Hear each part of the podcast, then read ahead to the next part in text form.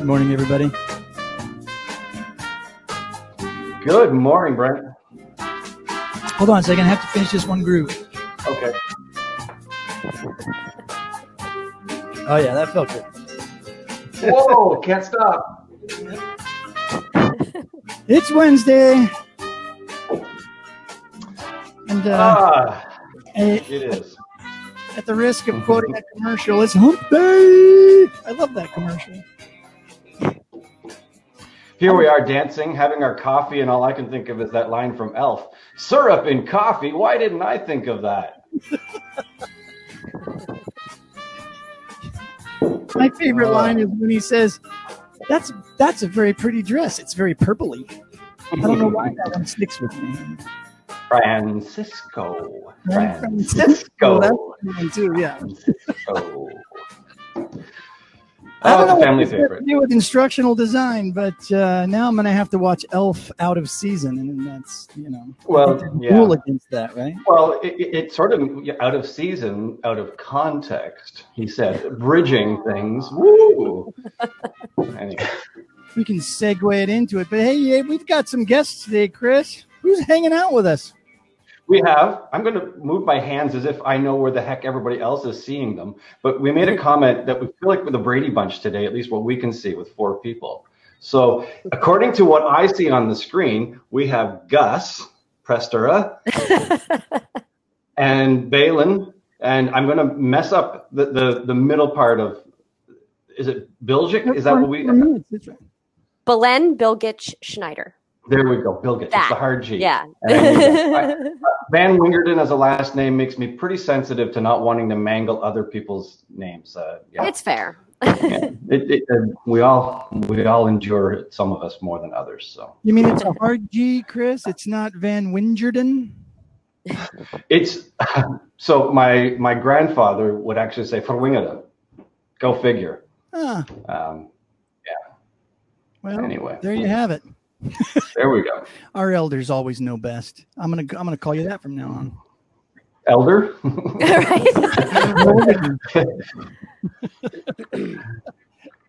All righty. Um, yeah. So we've been rambling a bit here, uh, as we seem to sometimes do. It's that darn music. It makes us um, it makes us a little jumpy. Although I will also say it's the syrup in the coffee. Um, gives us gives us a little latitude, a little leeway, a little flexibility. Anyway, happy Wednesday morning, everybody. We've got a, a nice gathering of folks here with us. Um, and since we have officially named our two guests today, maybe we'll give them each a second to uh, introduce themselves. Um, maybe we'll start with Gus because he's dancing around uh, in his stand-up office. We'll, we'll give Gus a, a, a chance to, to introduce himself there first, and then we'll then we'll switch over to Balin. All right. Hello, everybody. I'm Gus Prestera. I'm an organizational effectiveness consultant. I'm a coach. I'm an educator. Uh, I'm an adjunct professor down at American University. I teach change management courses there. Uh, my consulting practice is primarily focused on Fortune five hundred companies, working uh, with their H R departments, their training departments, with business leaders on helping them to drive uh, organizational change. And we do that through a number of different uh, services. This will give you the, the little brochure here. uh, there's uh, onboarding, training, development, um, uh, leadership development, as well as professional development, and then just change management uh, overall. So those are the kind cool. of things that we, we focus on. And so because of that, we do a lot of work in the area of, of change communications, as well as training, as well as development. So we Uh, Balin and I tend to work and collaborate a lot on building a lot of different types of materials, uh, everything from posters and tent cards to you know brochures like that one, uh, to e-learning modules, uh, workshops, um, whatever interventions we we can uh, hop in there and do, surveys, reports. Um, at the same time, we also you know help with compensation plans and reward systems and all sorts of other stuff that. Uh, sometimes isn't as pretty, but is, is just as important. Very cool. Um, and Balin, maybe you, uh, I mean, we obviously see that there's a connection in the work that you do with Gus, yeah. but uh, throw in other parts there that uh, I guess tell us, tell folks, you know, a bit about yourself and uh, sure. how, how you got here. Yeah. So uh, I actually started working with Gus in two thousand six, uh, and I had done a little bit of work with Paul Schneider, who uh, is associated with you guys, uh, prior to that. Uh, and uh, I kind of came in as a graphic designer and a multimedia developer, but over time, uh, kind of through all of the industry stuff, uh, you know, I'm a creative director now, but I also do instructional design and a lot of information architecture and coaching and all of that good stuff. Um, in addition to that, I kind of take those skills and I use them. I'm a partner in a uh, automotive uh, online marketing company. And so I kind of help with their H R and their manager coaching and um, kind of any of the other performance stuff that small companies never can pay for. I, I can kind of step in and, and help with that. Um, and then a lot of uh, wildlife photography and sort of amateur naturalist stuff too. So I, uh, I get to apply my skills in all sorts of fun places. It's very cool, the crossovers that people have. I mean, uh, lots of folks that pull in pieces from other things, and yet there's a, you know, a connecting of the dots across all of those things, graphic design into instructional design and, uh, you know, photography. And then the fact that we work in companies then gives us experience to be able to help people in other ways too. So that's very Absolutely. Cool. Absolutely. Yeah. Should also add to, to uh, Balin's resume there. She's one of the best people managers I've ever worked with. I, I work with a lot of executives and senior leaders and mid-level leaders as well. Uh, but uh, Balin is, is just amazing in terms of being able to work with people, coach them, develop them. Uh, and, and sometimes, you know, some of the most difficult kinds of relationships in the workplace, she's been able to manage really well. You know, she's managed graphic designers and developers and instructional designers and project managers and gotten everybody to play nice together on project teams. Uh, and uh, it's just uh, amazing to see her uh, work in that context. She doesn't stretch those muscles nearly enough, as uh, I think, but uh, uh, you know, th between that and the creative side and, and the, all the other stuff that she does, it's, it's why we refer to her as the goddess. On our, the goddess. Whenever there's an issue, we say let's let's check with the goddess, see what she has to say. Very cool. Well, uh, speaking of, I guess, checking with the goddess, um, we do have an official uh, topic for today. Uh, give me context or give me death, death by PowerPoint. Mm. Um, so, yeah, I mean, we'll throw it over to you guys to, I guess, uh, to set us up a little bit about what we're gonna what we're gonna work through here today. Yeah. So when, when Balin and I uh, start projects, you know, uh, whether it's an instructional design project or something similar to, to, to instructional design project, you know, there, we start off with some source content, and, and clients start sending us stuff. And a lot of times those, those stuff that they send us is in decks. Uh, and those decks consist of a lot of bulleted text. If we're lucky, sometimes it's paragraphs of text. I'm sure you guys have all seen that. Uh, or we never had that happen. Documents, right, manuals and things like that. And uh, we need to turn that into something, right? Whether it's change communications, Uh, or it's or it's, it's training programs, workshops, e-learning, whatever it happens to be, or a website. Uh, there's a lot of content design that we have to do uh, once we have a strategy and we are moving towards building something that we're going to put out into the world. And uh, uh, so we have a lot of experience working with content and trying to transform that content into something that is meaningful to the audience, right? Uh, not just meaningful, but meaningful, like full of meaning, you know, to, to maximize the experience for people so that, you know, if we only have a half an hour with somebody, we make the most of that half an hour. If we only have an hour, two hours, half a day, a whole day, whatever it is, it's usually not enough. So whatever it is, we want to maximize the experience and speed up the time to proficiency, right? Because we, if we had unlimited time and resources, well, we could use those stacks of, of, of bulleted text, decks, and, and we could take those those manuals and we could we could make use of it, and eventually people would learn what they need to learn. But we very rarely have unlimited time, so we have to speed up the learning process. And so we've learned a few tricks along the way of how to do that. Um, it's not mysterious stuff. It's probably stuff that most of you are already aware of, but we want to talk through some of that and the techniques we use to to to transform the content, and what that can look like when we're finished. Very, very cool. That's it. Um, oh, that's it. That little bit. I lost, lost my audio there. I was all that like that triggered a whole bunch of different thoughts in my head. But um, you know, when I instructional design can be so many different things, kind of connecting to the idea of um, you know, of uh, uh, of, you know, different people coming in to the instructional design world, the training world, with different um, skill sets. I think one of the reasons why that happens is because there's so many different ways you can create instructional content and, and create something that can be seen as an, in, as, as instructional, some, some sort of either digital artifact or even a physical real artifact. And then there's the events and the things that you can create, the real world activities and the experiences. There's just such a vast, you know, area now of, of, of instructional, like, uh, I guess, um, you know, I don't know, different, different things to cover. Opportunity. Yeah, opportunity. Thank you. That's the word I was looking for. Sure. Yeah, there we go. Yeah, yeah, we've been doing this a lot. We're finishing each other. Yeah, yeah. So yeah, yeah. yeah. We, I think your bandwidth is kind of going a little wonky there, Chris, because we lost your video and your audio is now a little choppy too. Oh, grand. That's always fun, isn't it? Technology. Um, let me know. Chris went to visit Alf. Let me know if I come back. Okay. While you're while you're doing that, well, I yeah, just assumed he was getting coffee. Yeah.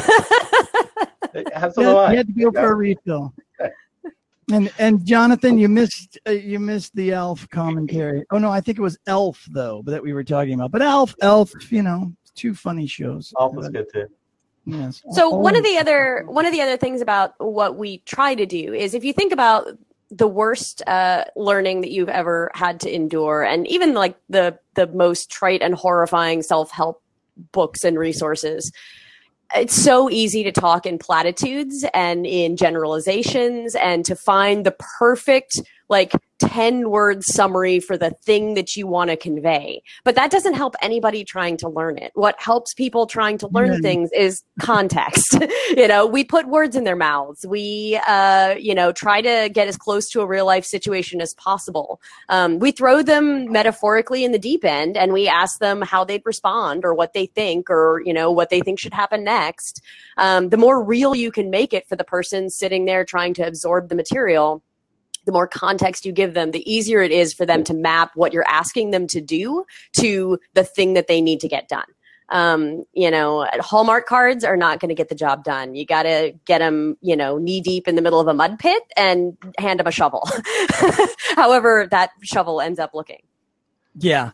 And with that, I'd like to show you a couple of examples. It's just a kind of, since we are talking about context and context all yeah. about giving people examples, right? Real working examples that they can use to organize memories in their mind. And uh, examples also help to manage cognitive load and I'll do all sorts of wonderful things. So, um, absolutely. I'll go ahead and drop out and that'll give you a space to, to add the video share. And then Chris will just invite me back and I'll be in right. the chat, uh, you know, um, so it's, it's not that I go away. You just won't I'll get into see trouble out there. Good luck. All right. So this one here,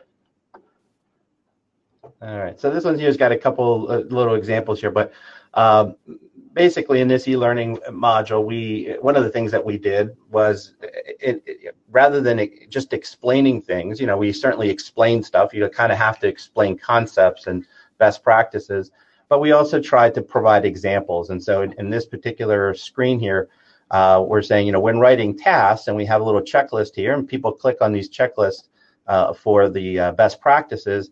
But then over on the right-hand side, we show them actual examples of here's what okay would look like, and here's what better would look like. In some cases, we, you know, if we're able to, we show what okay looks like, what better looks like, what best looks like. In other contexts, we might show, you know, here's what bad looks like, because you know, maybe that's just as important. Uh, as showing them what good is, especially when we're trying to sh change behaviors, right? But it, with new behaviors, when people don't really have a lot of bad habits because it's not something that we've done before, then maybe we don't have to show them as much of the bad, and we can focus more on the what does good, better, and better, best look like. Uh, so that, you know, with providing concrete examples, um, they can now begin to organize that in their brain much more easily and much more quickly than if we were just talking about Uh, uh, an abstract concept and trying to explain what does it mean to remain objective, right? And what does it mean to remain objective in the context of writing a performance evaluation? You know, that can mean a lot of different things to different people. So giving them an example helps us very quickly zero in on the meaning, right? And, and so it reduces the ambiguity that, that people might otherwise have. Um, to show another quick example here. So this one is a little animated piece, very simple one that's was created in PowerPoint. Um, then you can see, you know, everybody's heard of writing SMART objectives, but what does writing SMART objectives mean? People will define what the five uh, pieces of the acronym mean, and that's about as much as as far as we get. But in this case, what we've done is, you know, we've we've shown it we've shown it to them that it's not just a concept, but it's a process. Writing a SMART objective doesn't just spring up out of the ground. It's a process that you go through. So we walk them through the process, explaining the steps in the process, but also giving them, walking them through an example. Oops, sorry.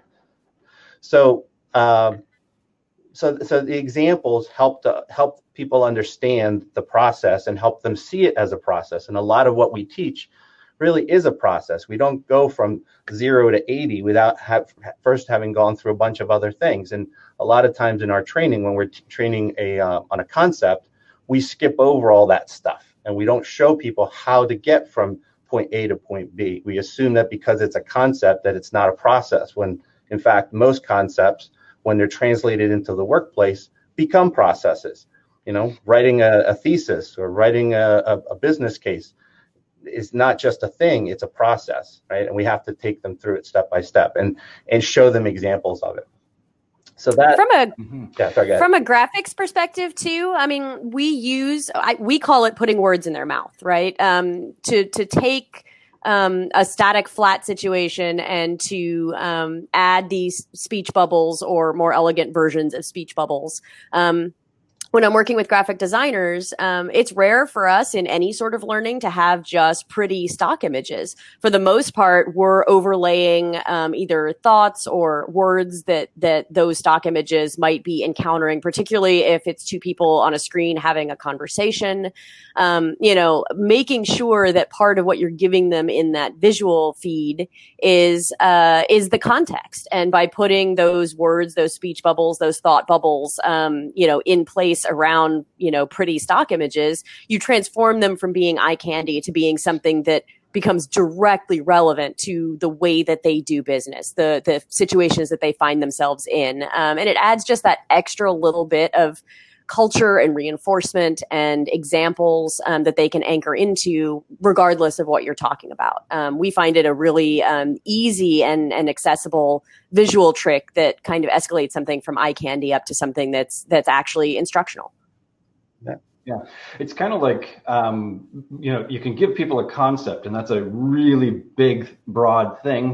Um, but by bringing in concrete examples, you're actually helping them narrow that focus down to the bullseye, maybe at the center of, of that large target. That, uh, uh, and, and the second thing that, that occurs to me is that giving people a few examples helps them then be able to recognize similar ex- things to those examples. It's not just that these are three things and the exact three three things, but being able to uh, recognize then, oh, that's like that, and therefore, uh, you know, this fits the pattern that they can then extrapolate out in the real world. Because Lord knows we can't give them, uh, you know, a response to every particular situation, et cetera. The, you know, the goal being we want to empower them to be able to To, to do it themselves, to apply it back on. So that's that's really cool yeah, stuff. Yeah. And it's nothing new, right? I mean, Dave Merrill, when I was when I was just starting off in the field, I, I remember attending a session with Dave Merrill, and you know, he's one of the founding fathers and mothers of our field. And um, you know, I remember him asking the question to this, this group of, um, of instructional designers. So you know, what is the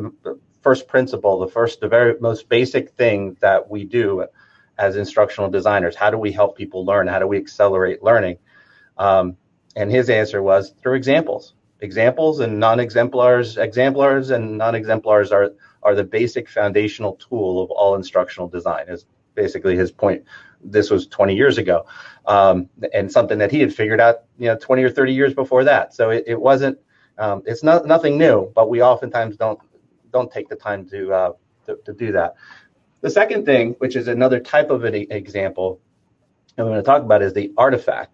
So showing people not just uh, not just, not just like the, the words that you might use or a situation that you might be in, but actually the actual artifacts that you'll be working with. So in this case, what you're seeing on screen is a few a few screens put together here where we had a, a, a video-based course where we were um, we were trying to teach people how we were trying to teach uh, evaluators how to evaluate performance and a performance-based assessment that um, that they were doing for their coworkers, right? Uh, for, or actually, managers doing it for financial advisors.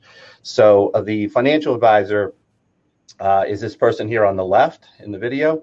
And then these other two people uh, that are next to us here, they are other two other evaluators. So there's three evaluators that are that that, that normally do conduct this exercise in the real world.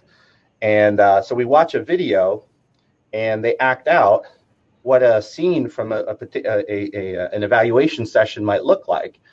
And we, as the learner, are the third evaluator. And so then, what follows then is an exercise where we use the same evaluation criteria and the same format um, that we would have in front of us when we were doing this evaluation to evaluate this performance, right? And so over here on the on the right-hand side, um, we we have we you know we've entered our score, and now we're able to compare our score against Mike's score and Paula's score, these other two evaluators, and then get an explanation for why they why they scored the person the way they did, right?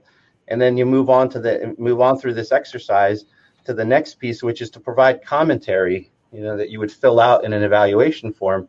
You would provide some commentary. And so here we have a list of uh, options there on the left, and we drag the comments that we think are relevant to this particular video. We drag them over to the right-hand side, in this case, to, to comment on strength. There's also one to comment on development opportunities. And so we drag those over, and then those get scored, and we get feedback on what what should we have seen, what should we have spotted in that particular situation. And uh, and so so not only are we or we you know we're using a real life context, right? We're we're showing what behavior the, the behaviors look like. We're helping people walk through it in kind of a simulated way, but then we're also helping them use the the real world artifacts that they would be using uh, when that they will be using when they go out and and do this for real.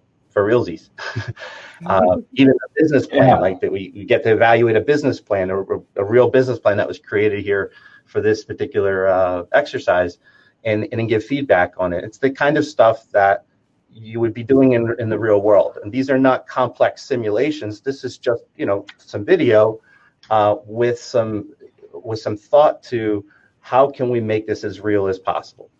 Yep. Rather than just putting it up on screen, we try really hard with anything that's that's artifact-based to give them a chance to interact with it. No matter how small, it doesn't have to be a full-blown simulation. Um, finding those key ways to get to what do you need them to do, um, or the, the bigger question that we end up getting to is what are the most critical things that people miss? Um, you know, where are they falling down? And we dive into those and really pull for whatever artifacts we can uh, that help reinforce where we need them to be. Right. Um, and before we jump uh, off from that, one of the thoughts that I was having as I was watching, as, as, you, were, as you guys were working through that is, um, I'm wondering, so one of the challenges is moving from that bloody deck of stuff or the documents that the, that the team, that the client sends you to actually getting this real world, you know, stuff out of them, which is really where the, you know, the value of instructional design, uh, the role of it comes from is, is, is bridging that, moving it into Uh, something that's much more effective, et cetera. Um, any tips or, or, or things to share with people for helping people, you know, the S M Es that you're working with or, or, or clients or whatever to be able to actually our, get that stuff out, out of yeah, them? Yeah, our next know? example actually dives right into that. So hang with us for just a second. Whoa. We're on it. Well, yeah, it, yeah, it's hard because, well, even in this, this particular example, this is a presentation I did with a C H R O. Um, and like most people, you know, he's he's consumed, like most subject matter experts, he's consumed with the content, right? And he's focused on content, and he could rattle off this stuff for days. Um, but, you know, I sat down with him, and we did an exercise to, to really pull out what are the things that we want to show people um, in this particular presentation. And so we eventually came out with this solution set. So we, we you know, we started kind of like abstracting, you know, go, you know, taking what he's got and getting out of the weeds and pulling it and, and going up to thirty thousand feet. Um, and then we come back down from thirty thousand fee to say, okay, let's not focus on what the content is here, but let's actually start with context. Let's start with an example. And so for each of these, we start with an example. So collateral and signage. Let's show them a picture of the posters that we created. And now let's speak to that, right? So people can see what we're talking about. And, um, you know, the same with the other uh, with the other items in here, right? So we show them examples of what the things are and can speak to what we did or what we asked people to do and that sort of thing. Uh, and that that helped, not only helped me, it helped him focus, and it helped the audience as well, right? So, but it, but it helped him as a presenter to organize his thoughts, to say, okay, I don't have to go in and explain all the concepts and theories. I can just go in and show them something and then speak to that, and my life's a little bit easier. Right?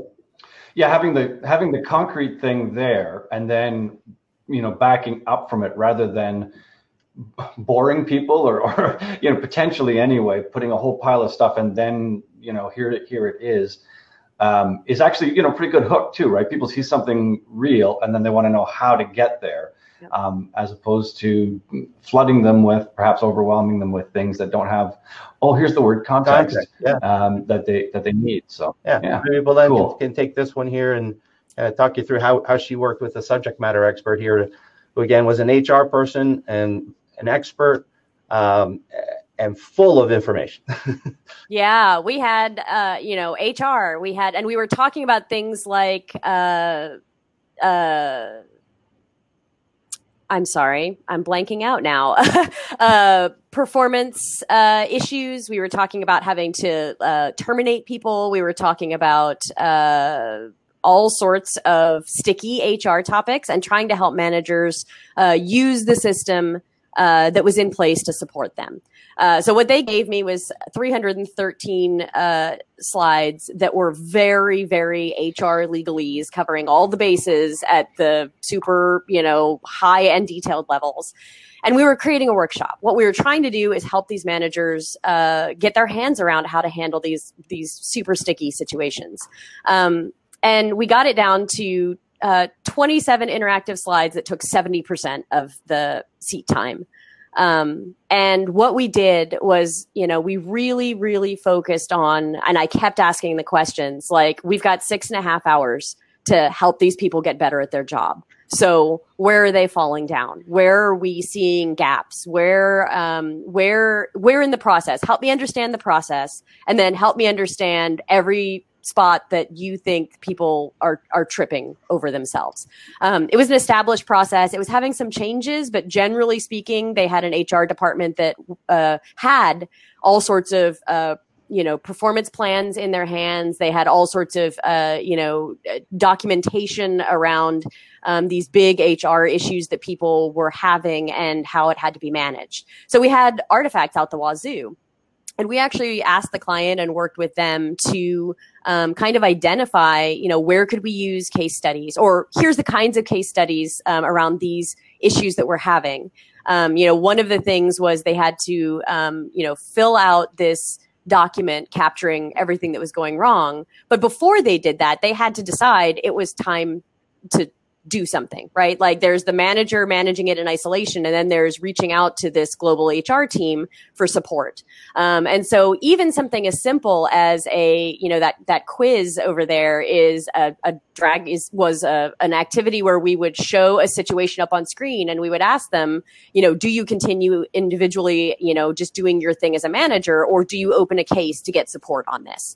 Um, and we walk them through these examples. It could be a drag and drop if it was, you know, in some sort of learning course. Um, but what we did was, this was based on decision making, and it was very co- specific contexts um, of these real life situations that you run into as a manager with H R issues.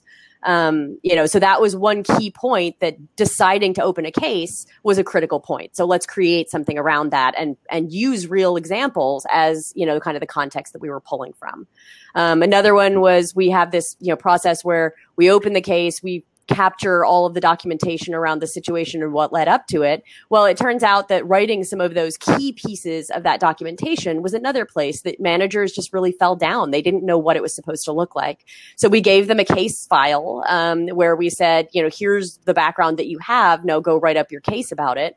Um, and we gave them a chance to work in partners and give each other feedback. And then kind of as a class, you know, they gave examples and, and kind of talked about where people landed on it. Um, and another place that we knew they were falling down or really struggling was who wants to deliver the corrective action decision, right? Like, that's no fun. You're going to have a, a really frustrated and unhappy employee sitting in front of you, and you've got to say the right things. Um, so we had them role play that, and we asked the person who was playing the employee to be a little difficult and to not make it, you know, super understanding and easy. Um, giving them a chance to actually form the words themselves and to, you know, present what they, what they, you know, needed to present, and get the practice of being nervous and, and tripping over yourself and, you know, kind of getting all that out of their systems um, in this workshop uh, so that they could see other people doing it as well. Um, you know, part of the problem as a manager is you never see anybody else doing these difficult things. Um, so we really tried to create um, a situation where they were having lots of opportunities to to try these things um, and to get feedback on them. Um, and we got to these key points for them because we just kept asking the client, how much of this content that's, you know, legalese can we give them in advance, and how much can we, you know, pretty please work with examples that you guys can pull together for us um, and kind of fit in this structure that we're building. Um, and the client loved it. They were so receptive to it. Um, you know, they had a, a an idea in mind of where they thought this was going to go. But the more questions I asked that were specific to um, where are people falling down? Where are they having trouble? What kind of artifacts do we have? You know, do we have examples of, you know, the kinds of decisions that they have to make? Um, and, you know, we worked with three or four different people um, in their extended team to kind of get those examples together and to kind of pick the best of them and then to narrow them down so that we could focus um, and, and not get too overwhelmed. But we covered a lot of really sticky topics with very pragmatic real world examples, um, you know, the good, the bad, and the ugly. Uh, and, and I think people had a real opportunity to, um, you know, get, get kind of an eyeful of what it could look like and how they could respond. Very cool. Uh, it's, it's prompting a couple of thoughts uh, for me. First of all, you know, modeling is such a, uh, an important thing to provide. Uh, again, it's about that target. It's about narrowing it down so that you can see something Um, and therefore have something at least to emulate, if not to elaborate on. Um, and, and that whole aspect of, of making content that's built around decisions that people are making, that's a real opportunity to bring in the, the informational piece of stuff as part of the feedback loop, et cetera, rather than that whole, here's the stuff, and now you're going yeah. to, you know, apply it by, you know, it, it really, it, and, then, and it contextualizes because it's feedback to something that someone has done. It ties in faster to long-term memory because now they've got a framework to hang it on, as opposed to having seen it as bullets on a, on a PowerPoint before they actually, uh, you know, went to do something. So I'm going to bring Brent back in. And while you're doing that, you let me add to that. Uh, when we first started that project, or and Balin started working with that subject matter expert, um, what they've told us is that prior to this, it was taking them about four or five days to deliver this content, and the feedback they were getting from from the audience, which, you know, made up was made up of managers, um, was that at the end of it, they didn't really feel like they could go out and have performance conversations with their employees or do any of the things that we thought were important from a skill standpoint. Um, they maybe they could rattle off policies and things like that, but because that's was the, the focus was so much on content, on the content of the policies. What are the policies, and what are the rules, right? And the guidelines, the best practices. That's what the instructor spent four or five days covering, and at the end of it, and they had exercises, and you know they they did all the things that instructional designers are supposed to do, right? They had objectives at the front. They they organized the content nicely. They presented it effectively. They had exercises to, to test whether or not people were retaining what they learned. But the problem was that what they were learning wasn't really the thing that was going to help them do their job. And it's the context that really helps you do your job, right? That's the, the so it, so by contextualizing the content, uh, Balin was able to do that. Another trick that she used um, is that thirty percent that was content, you know, that was not interactive content. She used infographics to to consolidate a lot of content that otherwise would have taken a lot more t- a lot more slides and a lot more um, time in the classroom. Um, she was able to to consolidate that, uh, organize it in a visual way so that it could be covered more quickly in a way that people would get more more, more readily, um, and move stuff into job aids and move stuff into participant guides, content. And so there's a lot of negotiating with the subject matter expert to take things that the subject matter expert thought of as sacred cows and put them into other yep. places where they were less, where they didn't take up class time, so that she could free up time to be able to spend seventy percent on interactive exercises, right? And that, that's that's a tough that's a tough thing to do. I, I always tell instructional designers, don't argue with a subject matter expert as to whether or not something's important. You, as the instructor, show them, find a way to move yeah. that content somewhere else where you know, as the instructional designer, it's not going to eat up a lot of time and energy, right? And it's yeah. not going to. I just kept, I just kept asking, I just kept asking the question. Listen, do you want them spending their time on this, or do you want us to spend time on this other thing? And inevitably, they're like, mm-hmm. we want them to be hands-on. This is amazing stuff. I'm like, all right, well, help me figure out how to shift this stuff one way or another so that we can uh, create the time to do the hands-on stuff that, that people are learning from. Yeah. I'm, I'm reminded somewhat of um, Kathy Moore's instructional design model of starting with the oh, yeah. uh, the behavior change that's going to contribute to the organizational change or improvement, and then from that working backwards to the things that people know, need to know to be able to achieve that, as opposed to the t- typical, here's all the info, now go out and do it. Yeah, approach yeah. To, a lot of parallels to doing. What do people need to know?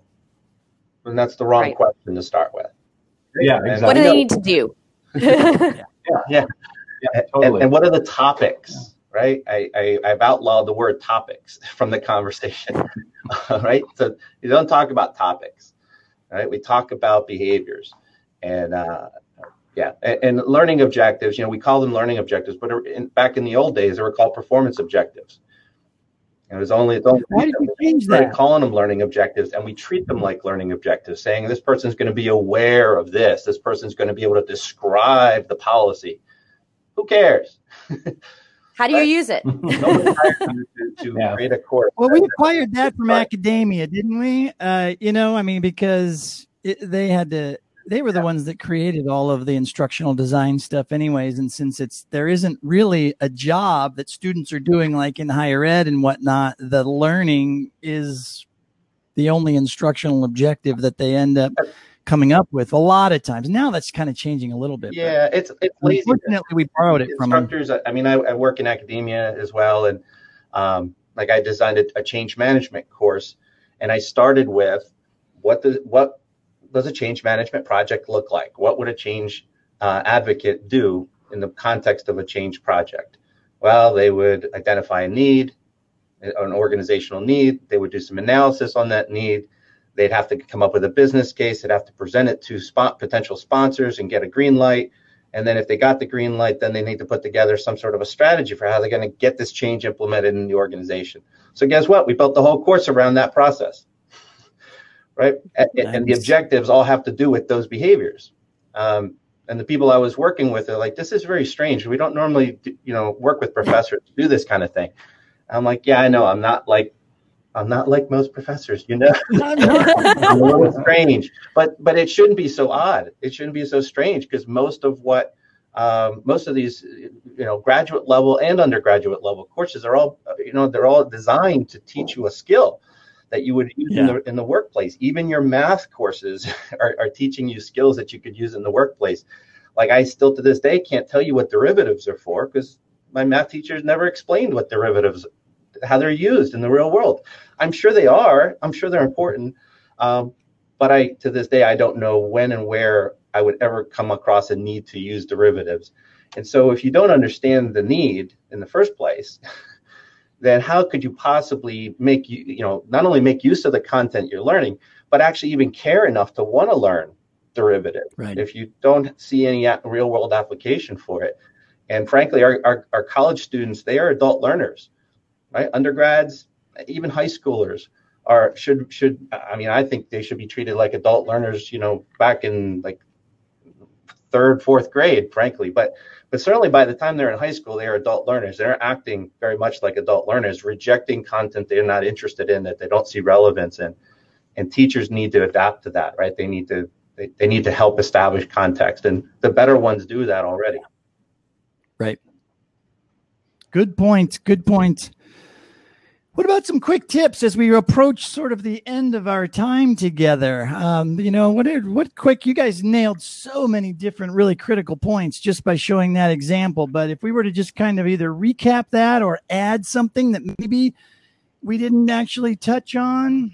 Yeah, I mean, you have to change the conversation at the end of the day, right? We, you're, when you're working with a client, if you're trying to sell your services, Uh, right from the beginning, you need to be talking about what are the organizational problems you're trying to solve, uh, what are the skill gaps that you're trying to close, what does it look like in the real world when this is done right, or what does it look like now when it's not being done right, right? And get to critical incidents. If not during the sales process, and certainly when you're working with your subject matter experts, you have to change the conversation. That's, that starts from the very first conversation, asking about critical incidents instead of asking about topics.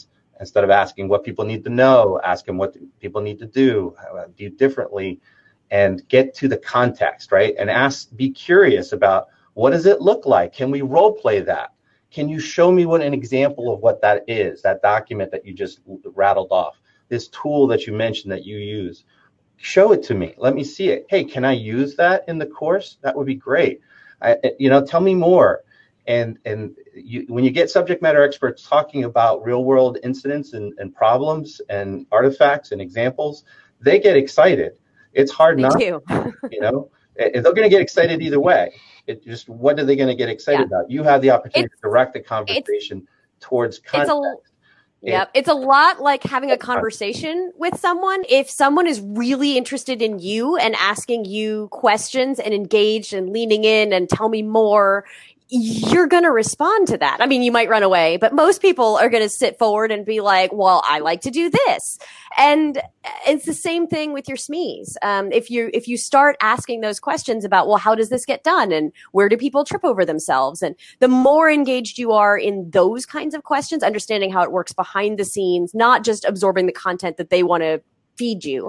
Um, they get into it. They start thinking about it differently. Um, and you get very different conversations than if you're just trying to be a sponge and soak in what they're trying to feed you. Um, cause what they've prepared for is what do they need to cover? And what you're trying to get to is how is, how is the end learner doing anything with this? Um, so you really need both sides, uh, to kind of, uh, extract the process. And And not all Very instructional cool. designers have blend skill in designing graphics and making things look beautiful. Um, not all of them have the skills in making in, in creating interactivity that makes it work really well.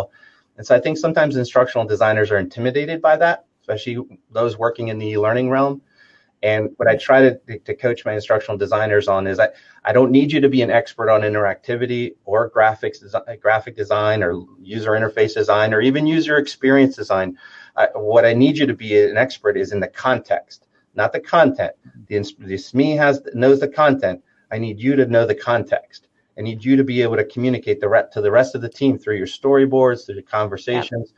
What is the context? If you can explain the context to an, a graphic designer, they can help you create something really great. If you can explain yeah. the context to a programmer, they can help you create a simulation or simulation-like exercise um, or, or, or, or create something new and different um, that is much more action-oriented, much more do-focused instead of what-focused. And uh, they can help you. They want to help you, and you're pushing them and challenging them to do to push beyond their skill set, their current skill set by doing that. Um, but if you don't bring context to the table, then all they have to work with is a bunch of content. They're going to spit back at you a bunch of graphic rights mm-hmm. and graphic lefts and graphic ups and graphic downs and drag and drop exercises, because that's by default what we do. So you, yeah. you have to bring something different to the table, and that something different and unique is always going it's to context. be that in the context. Yep. There's that word again. Very cool. Guys, thanks so much for uh, for joining us here today. This has been an awesome uh, amount of stuff. There's also been some really, really bad puns and stuff going on in the chat. So shout out shout out to our easily distracted audience that uh, they're, they're bringing a different context to this conversation, I guess. But uh, anyway, um, some awesome stuff going on all around. Uh, thanks so much for joining us here today, guys. We'll uh, we'll run us uh, we'll run us out with a little bit of dancing. So. All right. And where can people play us on out? You go, don't forget to drop your uh, oh, yeah. email in or your your U R L into the chat so everybody knows where you guys uh, where you guys are and where people can get a hold of you, or your LinkedIn profile, anything like that. Mm-hmm. Very cool. Thanks, everybody. Thank Thanks, everybody. Have a great day. Tell all your friends about Idiotic. Thanks for being idiotic with yeah, us. Thanks for uh, allowing us to be idiotic with you.